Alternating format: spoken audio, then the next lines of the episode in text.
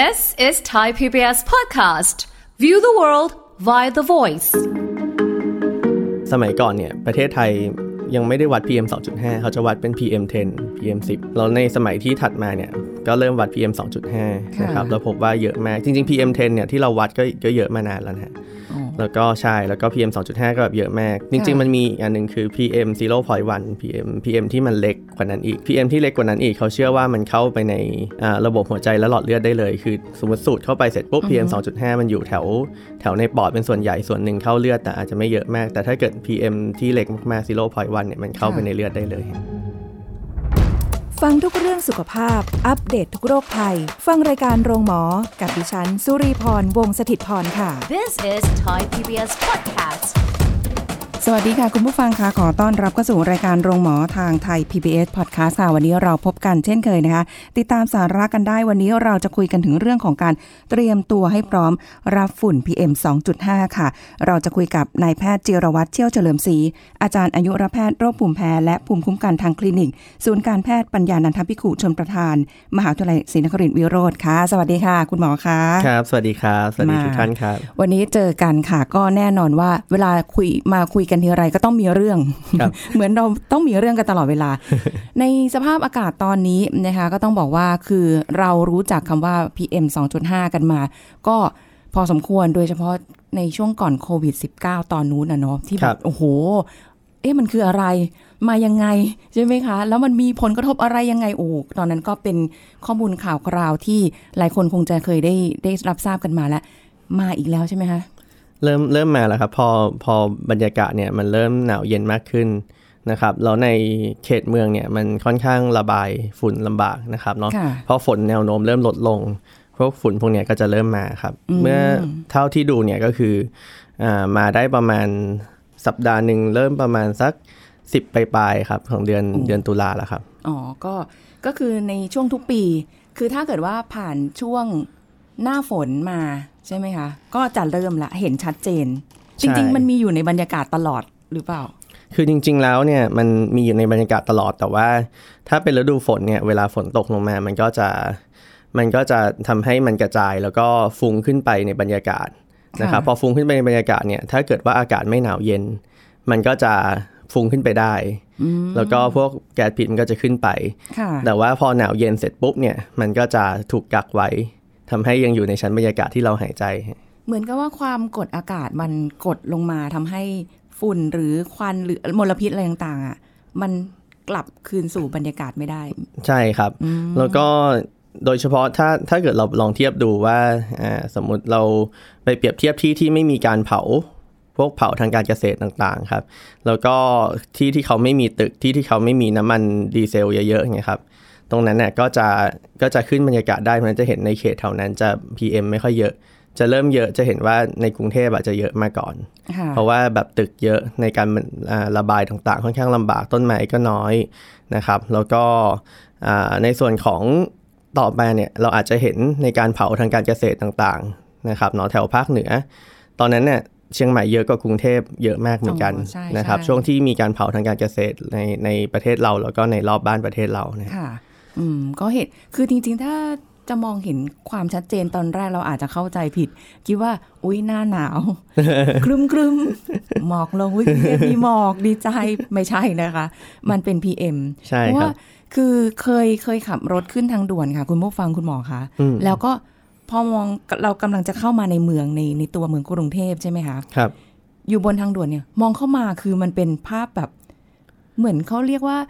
สีท้องฟ้ามันไม่ได้เป็นปกติเลย มันแบบอึมครึม สีส้ม สีแบบ มันผิดปกติมากๆอะ มันเห็นชัดในในความต่าง ใช่ มันจะไม่ค่อยมันพวกวิชวลของเราเวลามองไปมันจะกลายเป็นมัวมัวๆใช่ใช่นะฮะแล้วก็แบบโอ้โหนี่เรากำลังเข้าไปสู่มลพิษใช่ไหมใช่หรือยังไง คือคำว่า PM 2.5 เนี่ย มันเป็นฝุ่นที่แบบเล็กมาก เล็กมากที่เขาบอกอุ้ยเล็กแบบถึงขนาดแบบเล็กกว่า เส้นผ่าศูนย์กลางเส้นผมอีกอะค่ะ ใช่ครับเล็กมากจริง ๆ มันมีหลายคำจำกัดความนะฮะ เมื่อก่อนสมัยก่อนเนี่ย ประเทศไทยยังไม่ได้วัด PM 2.5 เขาจะวัดเป็น PM 10 PM 10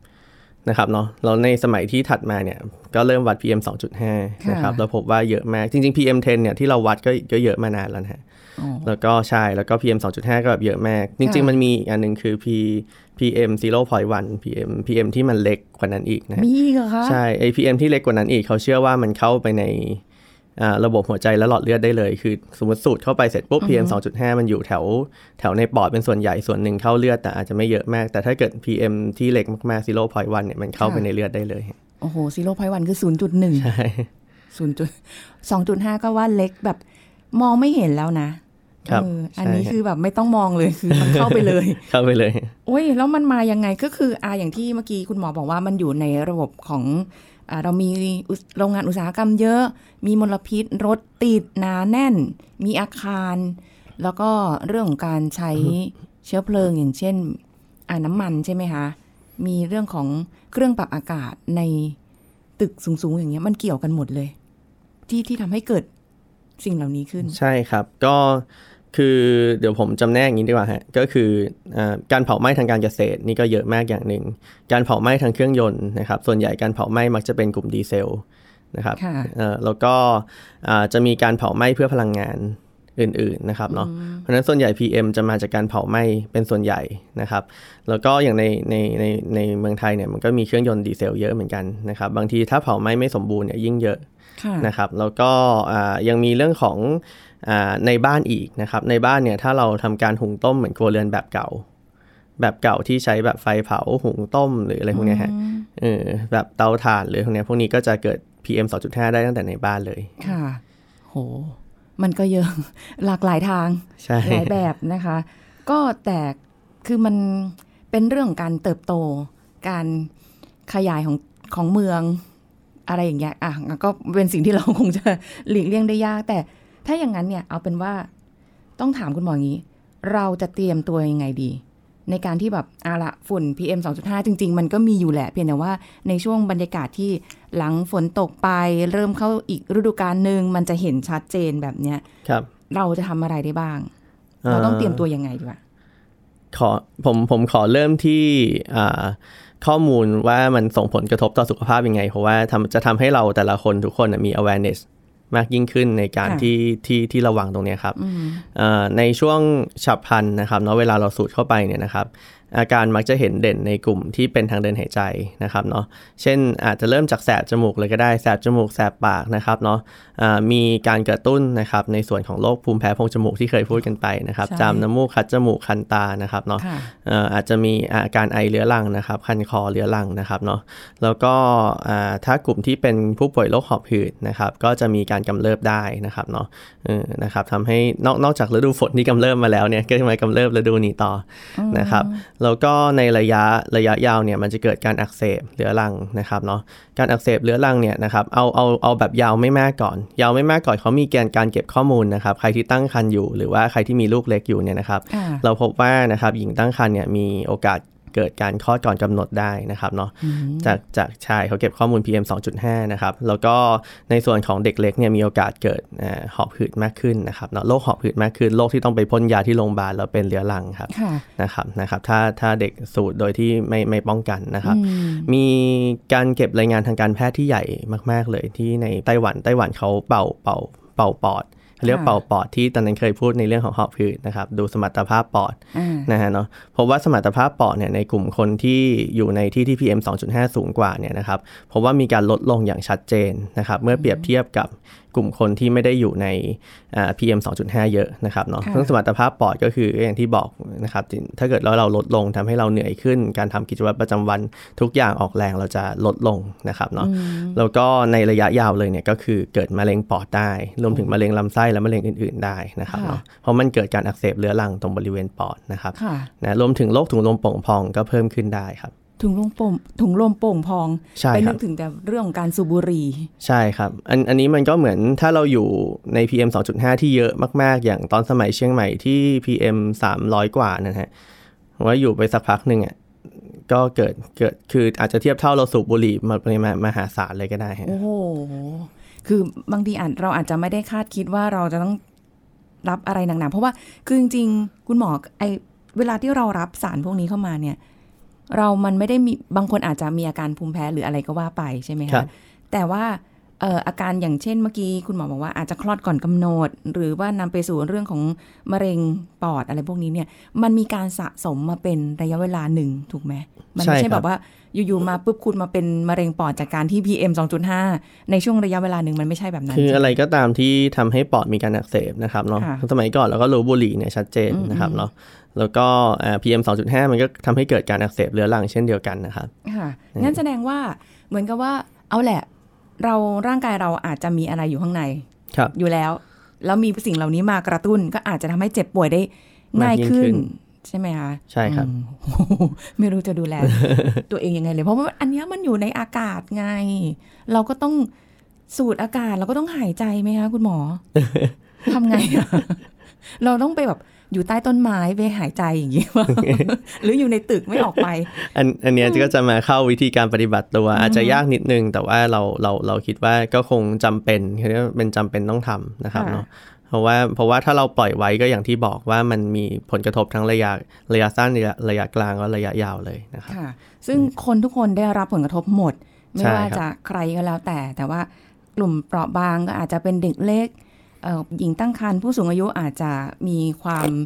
อ่อนไหวกับสิ่งเหล่านี้ที่มากระทบอยู่ในเอ่อเข้าเข้ามาเกี่ยวกับเรื่องของสุขภาพที่อาจจะเจ็บป่วยได้ง่ายกว่า ใช่ครับคนรวมปกติรวมถึงทั่วไป รวมถึงเอ่อคนกลุ่มที่เป็นโรคปอดต่างๆ ด้วยนะครับเนาะหรือภูมิแพ้ต่างๆนะครับ อย่างคนทำงานกลางแจ้งเหรอคะก็ก็เต็มที่เหมือนกันเนาะเต็มที่ครับงั้นเต็มที่เลย อย่างเช่นคนอ่าทำงานในระบบก่อสร้างเนาะที่เขาอืมต้องอยู่ข้างนอกใช่ไหมคะอ่ามีใครอีกอะ เกษตรกรที่แบบช่วงอ่าก็อาจจะมีการจริงเผาๆตำรวจจราจรก็อยู่ด้วยนะฮะเออใช่ใช่ใช่ใช่หุยเอ่อ พี่วินมอเตอร์ไซค์รับจ้างก็อ๋อด้วยนะครับค่ะอันเพเนี้ยราะต้องว่าสูตรตลอดเลย เป็นอาชีพที่ต้องระมัดระวังด้วยนะคะ คือแต่ถึงแม้ว่าอยู่ในข้างนอกหรืออะไรเงี้ย อยู่ข้างในเราก็เราก็ต้องระวังเหมือนกันนะอยู่ในตรงในตึกอะไรก็ว่ากันไป แต่ทีนี้ทำยังไงอะคะ ถ้างั้นใส่หน้ากากอนามัยตลอดเวลาได้ไหม เพราะว่าตอนที่ PM 2.5 ระบาดใหม่ๆค่ะคุณหมอ ก็รณรงค์ให้ใส่หน้ากากอนามัยที่เฉพาะการแบบ PM 2.5 เออ แบบนั้นอะช่วยได้ไหม ก็เอ่อหน้ากากอนามัยปกติถ้าเกิดเป็นกลุ่มที่เป็นเอ่อภาษาอังกฤษว่า surgical mask ใช่ไหมฮะที่ก็คือค่ะก็คือหน้ากากบางๆ ปกติเนี่ย อันนี้อาจจะกันได้ไม่ดีนะครับเพราะว่าขนาดอย่างที่บอก PM 2.5 คือไซส์มันเล็กนะครับเนาะค่ะเพราะฉะนั้นสิ่งที่แนะนำเนี่ยก็คือหน้ากาก N95 อืมนะครับซึ่งราคามันอาจจะค่อนข้างสูงแล้วหายใจลำบากนะครับเนาะ อืมจริง ๆ ก็มีอาจารย์หลายท่านนะครับ พยายามแบบประยุกต์อย่างอื่น เช่น เช่นเอาหน้ากากมาซ้อนสองชั้น หรือว่าเอาหน้ากากมามาซ้อนสองชั้น แล้วมีกระดาษทิชชู่ขั้นกลางอีกเงี้ยครับโอ้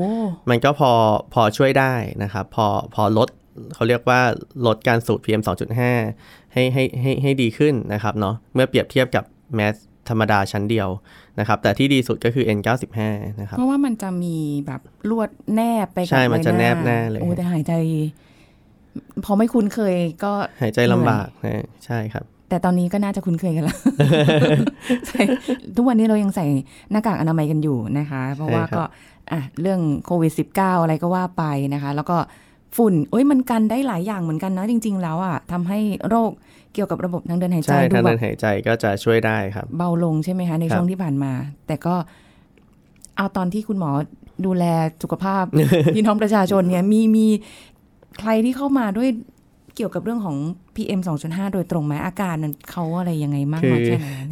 เนื่องจากผมเป็นหมอภูมิแพ้อยู่แล้วน่าจะเจอเยอะทำให้ช่ไมแบบเอ่อเจอเยอะนะครับเนาะเพราะว่าพวกกลุ่มตอนช่วงเนี้ยกำลังเป็นช่วงพีคเลยคือคนไข้เยอะมากตั้งแต่ตั้งแต่ภูมิแพ้โพรงจมูก บางทีเขากำเริบจามน้ำมูกคัดจมูกนะครับพอกำเริบเยอะๆถ้าไม่ได้รักษาเพียงพอเนี่ยบางทีอ่าพอมันบล็อกเยอะๆบางทีเป็นไซนัสอักเสบตามมาด้วยค่ะนะครับเนาะ เราเช่นปวดโพรงใบหน้าจมูกมีหนองเลยคราวนี้นะครับ แล้วก็ในกลุ่มของพวกเอ่อโรคหอบหืดต่างๆครับนะครับ เราพบทั้งผู้ป่วยเก่าที่ที่เป็นหอบหืดอยู่แล้ว แล้วก็เดิมคุมได้ดีมาตลอด ถ้าช่วง PM 2.5เนี่ยเขาบอกเริ่มเหนื่อยขึ้น มีหายใจเสียงวีดกลางคืนนะครับเนาะเริ่มไอเยอะขึ้นนะครับเนาะแล้วก็ผู้ป่วยใหม่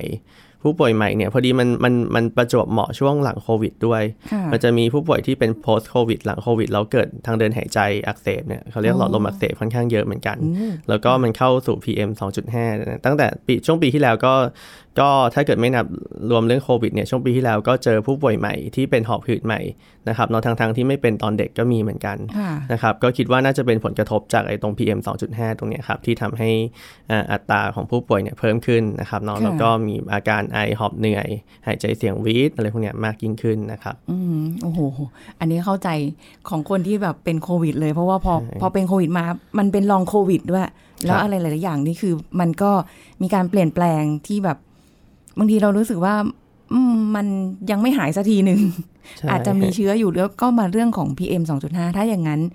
นอกจากหน้ากากอนามัยคุณหมอแนะนำอะไรอีก นอกจากหน้ากากอนามัยก็อ่า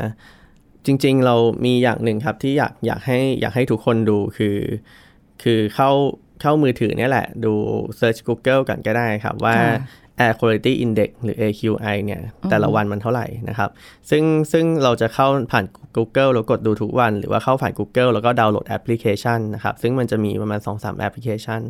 นะครับเนาะซึ่งจะดูว่าระดับของของอากาศวันเนี้ยเพราะว่าเมืองไทยมีการวัดละนะครับ ว่าค่ะแต่ละจุดเนี่ยเท่าไหร่ที่เราอยู่เท่าไหร่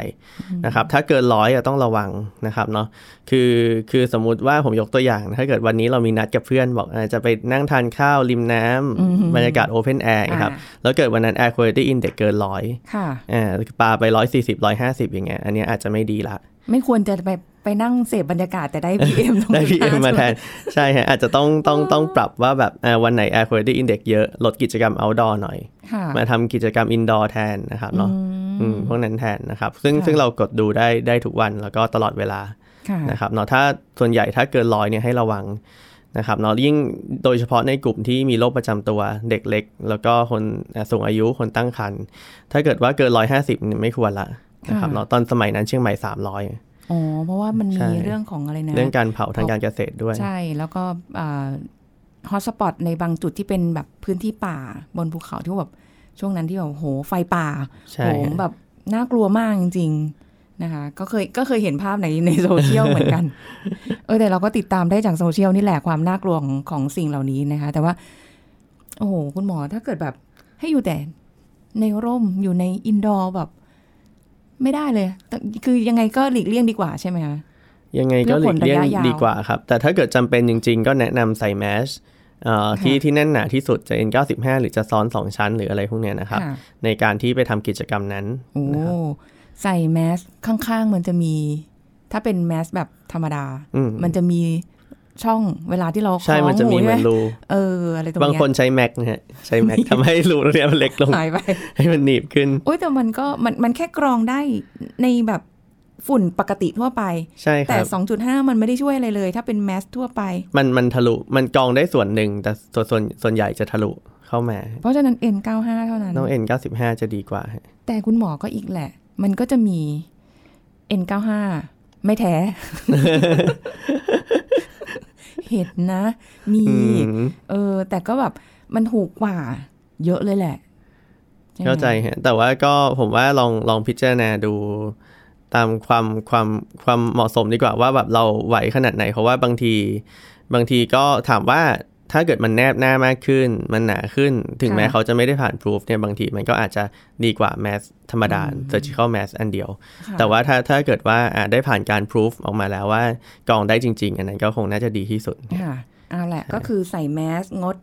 ไปทำกิจกรรมกลางแจ้งใดครับๆจะออกกำลังกายจะไปนั่งรับประทานอาหาร outdoor ก็ไม่ได้อ่าหลีกเลี่ยงดีกว่าไม่ไม่ได้บอกว่าไม่ได้ครับลดความเสี่ยงลง คือบางทีบางคนอาจจะไม่ได้เป็นภูมิแพ้ไม่ได้เป็นหอบหืดไม่ได้มีโรคประจำตัว อาจจะไม่รู้สึกว่า ก็ไม่เห็นเป็นไรเลยก็แค่นั่งกินข้าวหรืออะไรอย่างนี้ใช่ไหมคะแต่จริงๆมันอาจจะมีการสะสม มีผลระยะยาวฮะเทียบเหมือนเรานั่งสูบบุหรี่อยู่ตลอดที่ออกไป น่ากลัวมากจริงๆอะแล้วก็อะไรได้อีกอ่าอืมคือต้องบอกว่านะครับ อย่างที่บอกว่าไอตัว PM 2.5เนี่ยมันกำเนิดได้ทั้งนอกบ้านแล้วก็ในบ้านเนาะค่ะถ้าเกิดว่าครัวยังเป็นลักษณะหุงต้มเผาไหม้อยู่นะครับ เผาที่ที่บอกว่าอะไรนะเผาถ่านสเต็กอร่อยอร่อยอย่างเงี้ยครับทำเองเงี้ยเกิดสมมติถ้ายังถ้ายังเป็นเผาอยู่เนี่ยอ่ามัมันต้องเปิดบรรยากาศคือสมัยก่อนครัวไทยเนี่ยมันต้องเปิดเปิดเอาเปิดโล่งเปิดโล่งแต่มันก็เพิ่ม PM เข้าสู่บรรยากาศเราเนาะคือคืออาจจะลองปรับ ปรับครัวดูถ้าเป็นไปได้ ก็เป็นครัวที่เป็นเตาไฟฟ้าหรืออะไรแทนนะครับ แล้วก็เวลาอยู่บ้านเนี่ยนะครับมีงานวิจัยชัดเจนนะครับว่าถึงแม้เราจะปิดประตูหน้าต่างสนิทแค่ไหนก็ตาม มันยังมีร่องประตูหน้าต่างเล็กน้อยอยู่นะครับเนาะทำให้อ่ามีการวัดว่ามันต่างกันไม่มากนะครับในบริเวณข้างนอกกับข้างใน สมมติวันนั้น PM 2.5 ข้างนอกอยู่ 150ค่ะ Air Quality Index นะครับเราอ่าข้างในเนี่ยอาจจะเหลือประมาณ120 110 ก็ได้ อุ้ยก็ไม่ต่างเนาะใช่ฮะเพราะฉะนั้นเดี๋ยวสองสิ่งที่สำคัญมากอีกอย่างหนึ่งคือ อาจจะต้องมีเป็นอวัยวะที่5เลยก็คือ เครื่องกรองอากาศ ที่เครื่องกรองอากาศที่มันเป็น HEPA filter นะครับ ผมไม่ได้บอกยี่ห้อไหน ยี่ห้อไหนก็ได้ที่ที่ confirm ว่า HEPA filter คือ high efficiency particulate นะครับเนาะอ่า air filter นะครับ เพราะว่าตรงเนี้ยก็คือมันสามารถกรอง PM 2 2.5 ได้นะครับ ถ้าเป็นกลุ่มนี้นะอืมก็อันนี้แล้วแต่สะดวก กระเป๋าเงินของเราใช่ใช่จะฮะซื้อหรือหรือไม่หรืออะไรก็ว่าไปใช่นะคะยี่ห้อไหนก็ได้แต่แนะนำว่าขนาดเครื่องสมมติขนาดสมมติห้องเรา 50 ตารางเมตร สมมติยกตัวอย่างนะฮะค่ะถ้าเราซื้อเครื่องขนาดที่กรอง 30 ตารางเมตรเนี่ยมันก็จะกรองได้ไม่ทั่วอาจต้องซื้อเครื่องกรองที่ขนาดใหญ่เท่ากับห้องหรือมากกว่าห้องค่ะนะครับอ๋อแล้วที่เห็นเขาห้อยๆคอ เป็นเครื่องเล็กเอ่อตรงเนี้ยไม่มันไม่ได้เห็นผ่านงานวิจัยอะไรชัดเจน แต่ว่าถามว่าอ่า ที่เคยเคยลองวัดดูมันก็มาลดได้ส่วนหนึ่ง แต่ว่างานวิจัยมันอาจไม่ไม่ไม่ชัดเท่ากลุ่มที่เป็นเครื่องกรองอากาศที่ตั้งโต๊ะตั้งโต๊ะที่บ้านๆอืมก็เห็นเห็นมีมีคนห้อยอยู่แล้วก็เอ๊ะแต่สภาพแวดล้อมข้างนอกคือออกมาข้างนอกไงห้อยอันนี้ก็แล้วเอ๊ะมันช่วยได้ไหมหรือไงก็ยังสงสัยอยู่ แต่ถ้าอยู่ในบ้านถ้าอยากจะมีเครื่องกรองอากาศด้วยก็โอเคแหละ ไม่เป็นไรใช่ไหมคะใช่ครับอือฮึก็คืออาจจะเป็นเฉพาะบางพื้นที่เนาะใช่ ที่มีความใช่จำเป็นที่อาจจะต้องใช้ หรือว่ามีผู้สูงอายุอยู่อยู่ในบ้านมีเด็กมีอ่าคนไหนที่คุณแม่กำลังตั้งครรภ์อยู่ ก็ครับอาจจะจำเป็นนิดนึงอะไรอย่างใช่เงี้ยฮะแต่เดี๋ยวนี้เวลาไปไหนอย่างเช่นแบบไปไหว้เจ้า ไปตามโอ้โหวัดอะไรเงี้ยเดี๋ยวนี้เขาก็ไม่ค่อยได้ใช้ เขาเรียกอะไรไม่ให้จุดทูบอืมก็ใช่มีนะบางที่ให้แบบอะก็ไหว้ไปเลย คืออันเนี้ยเป็นการก็มีเผาไหม้เหมือนกันการจุดทูบฮะเพราะฉะนั้นค่ะในช่วงที่แบบทูบเยอะมากนั่นก็อือฮึสูตร PM ถือว่าเป็นคล้ายกับ PM เหมือนกันค่ะฮะยิ่งกว่า PM คือภูมิแพ้ค่ะใช่โหดมากเลยอะเวลาเข้าไปในกลุ่มแบบ แล้วยิ่งบางศาลเจ้าเขาเอ่อที่เป็นแบบที่เล็กๆ ใช่ไหมคะตั้งกระถางทูบอยู่ข้างในเนี่ย ช่วงจังหวะที่แบบเป็นช่วงเทศกาลไหว้นี่โอ้โหเยอะมากอันนั้นก็น่าจะเยอะอยู่เหมือนกันนะคะใช่ครับ ตลบอบอวนไปด้วย PM นะคะไม่ใช่พูดไม่ใช่ควันอย่างเดียวนะคะ แล้วถ้าเกิดสมมติว่ามีอาการ เช่นเอ่ออย่างที่คุณหมอบอกมาตอนต้น เริ่มระคายจมูก เริ่มแบบฟุดฟิตฟุดฟิตเริ่มแบบคันตาหรืออะไรอย่างเงี้ย อันนี้เราเรากินยาแก้แพ้ได้ไหมเอ่อรับประทานยาแก้แพ้ได้ครับค่ะแล้วก็อาจจะลองล้างจมูกดูนะครับเนาะซึ่งจริงๆทำไม่ยากก็เราใช้น้ำเกลือเนี่ยแหละ แล้วก็ใส่ไซลิงค์ดูด จุกล้างจมูกก็ล้างจมูกดู น้ำเกลือที่ว่านี้เป็นน้ำเกลือที่น้ำน้ำเกลือเขาเรียกว่าอะไรนะส่วนใหญ่แนะนำน้ำเกลือทางการแพทย์ก่อนนะอ่าก็คือจริงๆน้ำเกลือล้างแผลเงี้ยมันสะอาดอยู่แล้ว สามารถค่ะใช้อันนั้นได้อ๋อก็ใส่ไซลิงก์แล้วก็ฉีดเข้าไปในฉีดแค่ในโพรงจมูกนะครับจมูกอุ้ยเจ็บไหมอะไม่ยังไม่เคยทำไม่เจ็บครับเพราะถ้าคนไข้กลุ่มภูมิแพ้ฟังอยู่ก็ก็ก็ก็ก็จะรู้ว่ามันมันไม่ไม่ได้นี่เราเวลาล้างเนี่ยมันค่อนข้างสบายหลังล้างเสร็จมันก็ค่อนข้างโล่งมูกเมือกต่างๆ มันก็ ถูกขับออกนะครับ ส่วนหนึ่งของพวกมลพิษต่างๆ มันพอขับออกมาได้อือหือจำเป็นจำเป็นไหมคะที่จะต้องล้างจำเป็นถ้าถ้าเอางี้ถ้ามีอาการดีกว่าอืมนะครับเนาะแล้วก็อ่าพยายามหลีกเลี่ยงเป็นหลักก่อนนะครับเนาะค่ะพยายามหลีกเลี่ยงเป็นหลักก่อนอืมถ้าไม่ดีขึ้นก็แนะนำมาพบแพทย์เพราะว่าบางทีพวกเนี้ยเวลาเรามีอาการแล้วมันมักจะเป็นเยอะค่ะนะครับบางทีเราต้องส่องจมูกดูว่าเอ๊ะมันบวมเยอะมากไหมหรือมันมีภาวะแทรกซ้อนหรือเปล่าอย่างเงี้ยครับค่ะ นะครับโอ้โหหลายหลายอย่างมาก ก็ทำอะไรไม่ค่อยได้ในช่วงหนึ่ง แล้วอย่างนี้คือนอกจากนี้เราจะทำอะไรได้อีกในการดูแลสุขภาพเสริมให้เรามีภูมิคุ้มกันที่แข็งแรงดีกว่า เออ มีไหม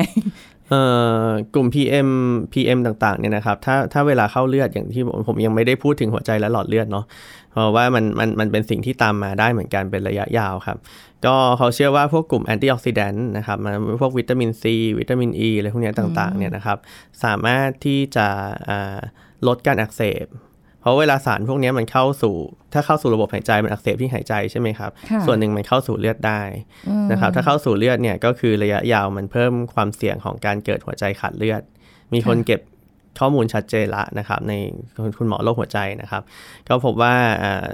PM 2.5 เนี่ยนะครับ ถ้าปริมาณเยอะขึ้นเนี่ยมีส่งผลต่อการเกิดโรคหัวใจขาดเลือดที่มากยิ่งขึ้น และถึงชีวิตนะครับถ้าหัวใจขาดเลือด เพราะฉะนั้นพวกนี้ก็จะมีพวกแอนตี้ออกซิแดนที่จะพอลดการอักเสบนะครับเนาะไม่ว่าวิตามินวิตามินซีวิตามินอ e ีได้จากผักผลไม้นี่แหละครับนะครับก็จะช่วยทำให้เราลดความเสี่ยงตรงการอักเสบตรงนี้ได้บ้างค่ะก็เรื่องของการรับประทานอาหารครับคือเราก็คงต้องดูแลตัวเองให้มากยิ่งขึ้นใช่ฮะถ้าไปออกกำลังกายข้างนอกไม่ได้ก็อาจจะออกกำลังกายเล็ก ๆ อยู่ภายในบ้าน ก็ได้นะคะอาจจะใช้พื้นที่ไม่เยอะอะไรอย่างนี้ก็ได้นะคะ คือยังไงก็ได้เสริมภูมิคุ้มกันร่างกายของเรา ให้แข็งแรงดีกว่า มันก็สามารถจะช่วยได้หลาย ๆ โรคเหมือนกันใช่ไหมคะใช่ครับท้ายนี้คุณหมอมีอะไรอยากจะฝากบอกคุณผู้ฟังกันหน่อยไหมคะเกี่ยวกับเรื่องฝุ่น PM 2.5 คืออยากให้มองปัญหานี้ว่าเป็นปัญหาใหญ่นะครับ เพราะว่า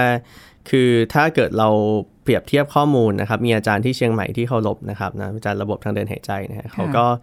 มีการเก็บข้อมูลชัดเจนนะครับนะว่าถ้าเวลา PM 2.5 เพิ่มขึ้น air pollution เพิ่มขึ้นเนี่ยเพิ่มอัตราการเสียชีวิตนะครับ เยอะเป็นอันดับต้นๆของของของโลกโลกโลกที่เกิดขึ้นได้เลยนะครับเนาะเพราะนั้นเนี่ยนะครับถ้าเรามองว่า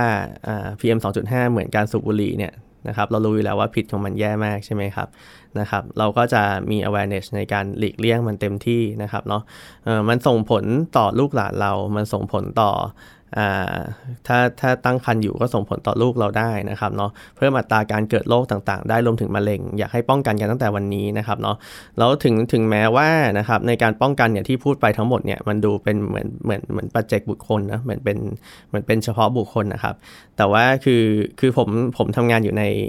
สภาองค์กรโลกหื่นแห่งประเทศไทยด้วยนะครับเนาะก็พยายามที่จะสื่อสารไปจนถึงผู้บริหารนะครับในระดับต่างๆรวมถึงระดับประเทศนะครับเนาะว่าปัญหาเนี่ยเป็นปัญหาที่สำคัญมากนะครับ ถ้าปล่อยไว้เนี่ยนะครับเขามีรายงานว่านะครับในอีกประมาณ 20 ปีนะครับ20 ปีนะฮะตัวเลขมันกลมๆเนาะผมเอากลมๆแล้วกันนะครับ คนครึ่งประเทศจะเป็นโรคระบบทางเดินหายใจจะเป็นหอบหืดนะครับ ถ้าถึงตอนนั้นถ้าเราไม่ไม่ไม่ป้องกันนะครับเนาะเราจะสูญเสีย ทรัพยากรมหาศาลในการดูแลผู้ป่วยกลุ่มนี้นะครับ เพราะฉะนั้นถ้าในระดับปัจเจกบุคคลนะครับ เราเริ่มทำแบบนี้นะครับเนาะเราอาจจะลดการจุดทูบลดการมีเตาเผาไหม้ลดการเผาไหม้ทางการเกษตรนะครับเนาะเราช่วยกันคนละมือเนี่ยนะครับ แล้วก็ระดับรัฐบาลเนี่ยปรับนโยบายต่อนะครับ ลดเครื่องยนต์ดีเซลที่ที่แล้วก็ ติดตามจริงจังเลยในในรถต่างๆ ที่เผาไหม้ไม่สมบูรณ์มีควันดำมีอะไรพวกนี้นะครับ แล้วก็พยายามหันไปทางใช้พลังงานทางการไฟฟ้ามากยิ่งขึ้นเนี่ยนะครับพวกผมว่าพวกนี้นะครับก็เราจะช่วยกันคนละมือครับในทุกภาคส่วนนะครับ ผมว่ามันน่าจะอย่างน้อยก็สำเร็จแล้วก็ไม่ไม่เกิดเหตุการณ์ที่เขาคาดไว้ในอีก 20 ปีในอนาคตว่า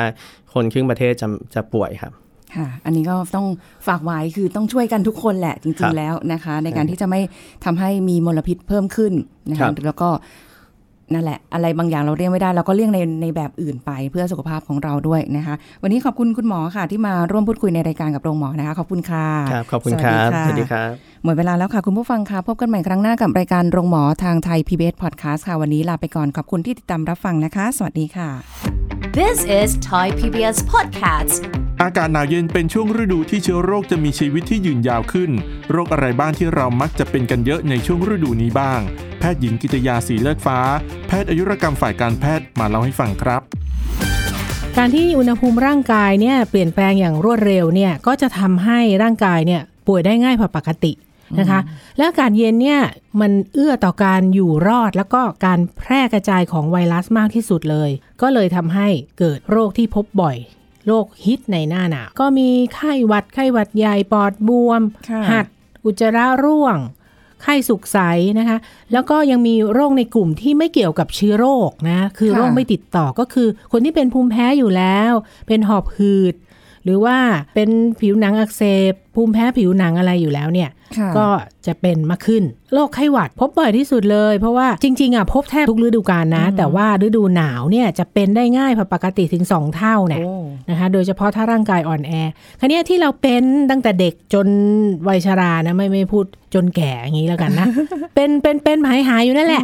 ก็เพราะว่าไอ้กลุ่มไวรัสที่เกิดทำให้เกิดไข้หวัดเนี่ยมันมีมากกว่าร้อยชนิดส มมุติตั้งแต่เด็กแล้วติดเชื้ออสายพันธุ์นี้อ้าวไปกี่ขวบก็ติดอีกสายพันธุ์หนึ่งก็จนโตมาเรื่อยๆ ก็เป็นหวัดเป็นเป็นหายหายอยู่นั่นแหละ มันเป็นค่ะได้ซ้ำซากทีนี้อาการหวัดทุกคนทุกท่านก็ทราบอยู่แล้ว มีไข้ตำตำๆคัดจมูกน้ำมูกไหลไอจาม คันคอนะคะ แล้วก็อาจจะมีไข้ที่ไม่ไม่สูงมากไข้ต่ำๆปวดเมื่อยตามตัวไม่มากอะไรแบบนี้แต่มีหลายคนที่เป็นโควิด แล้วก็ เนี่ยสักสองสามอาทิตย์เนี่ยเป็นไข้หวัดใหญ่ต่อเลยเนี่ยอุ้ยโดยเฉพาะคนที่ไปประชุม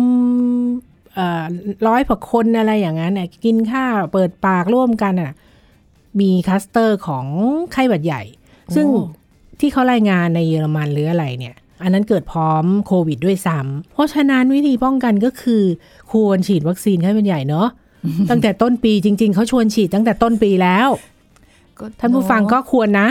โดยเฉพาะนะกลุ่มผู้มีอายุมากกว่า 60ถึง65 ปี โรคปอดเรื้อรัง หอบหืด โรคค่ะหัวใจอยู่แล้ว โรคระบบไหลเวียนเลือด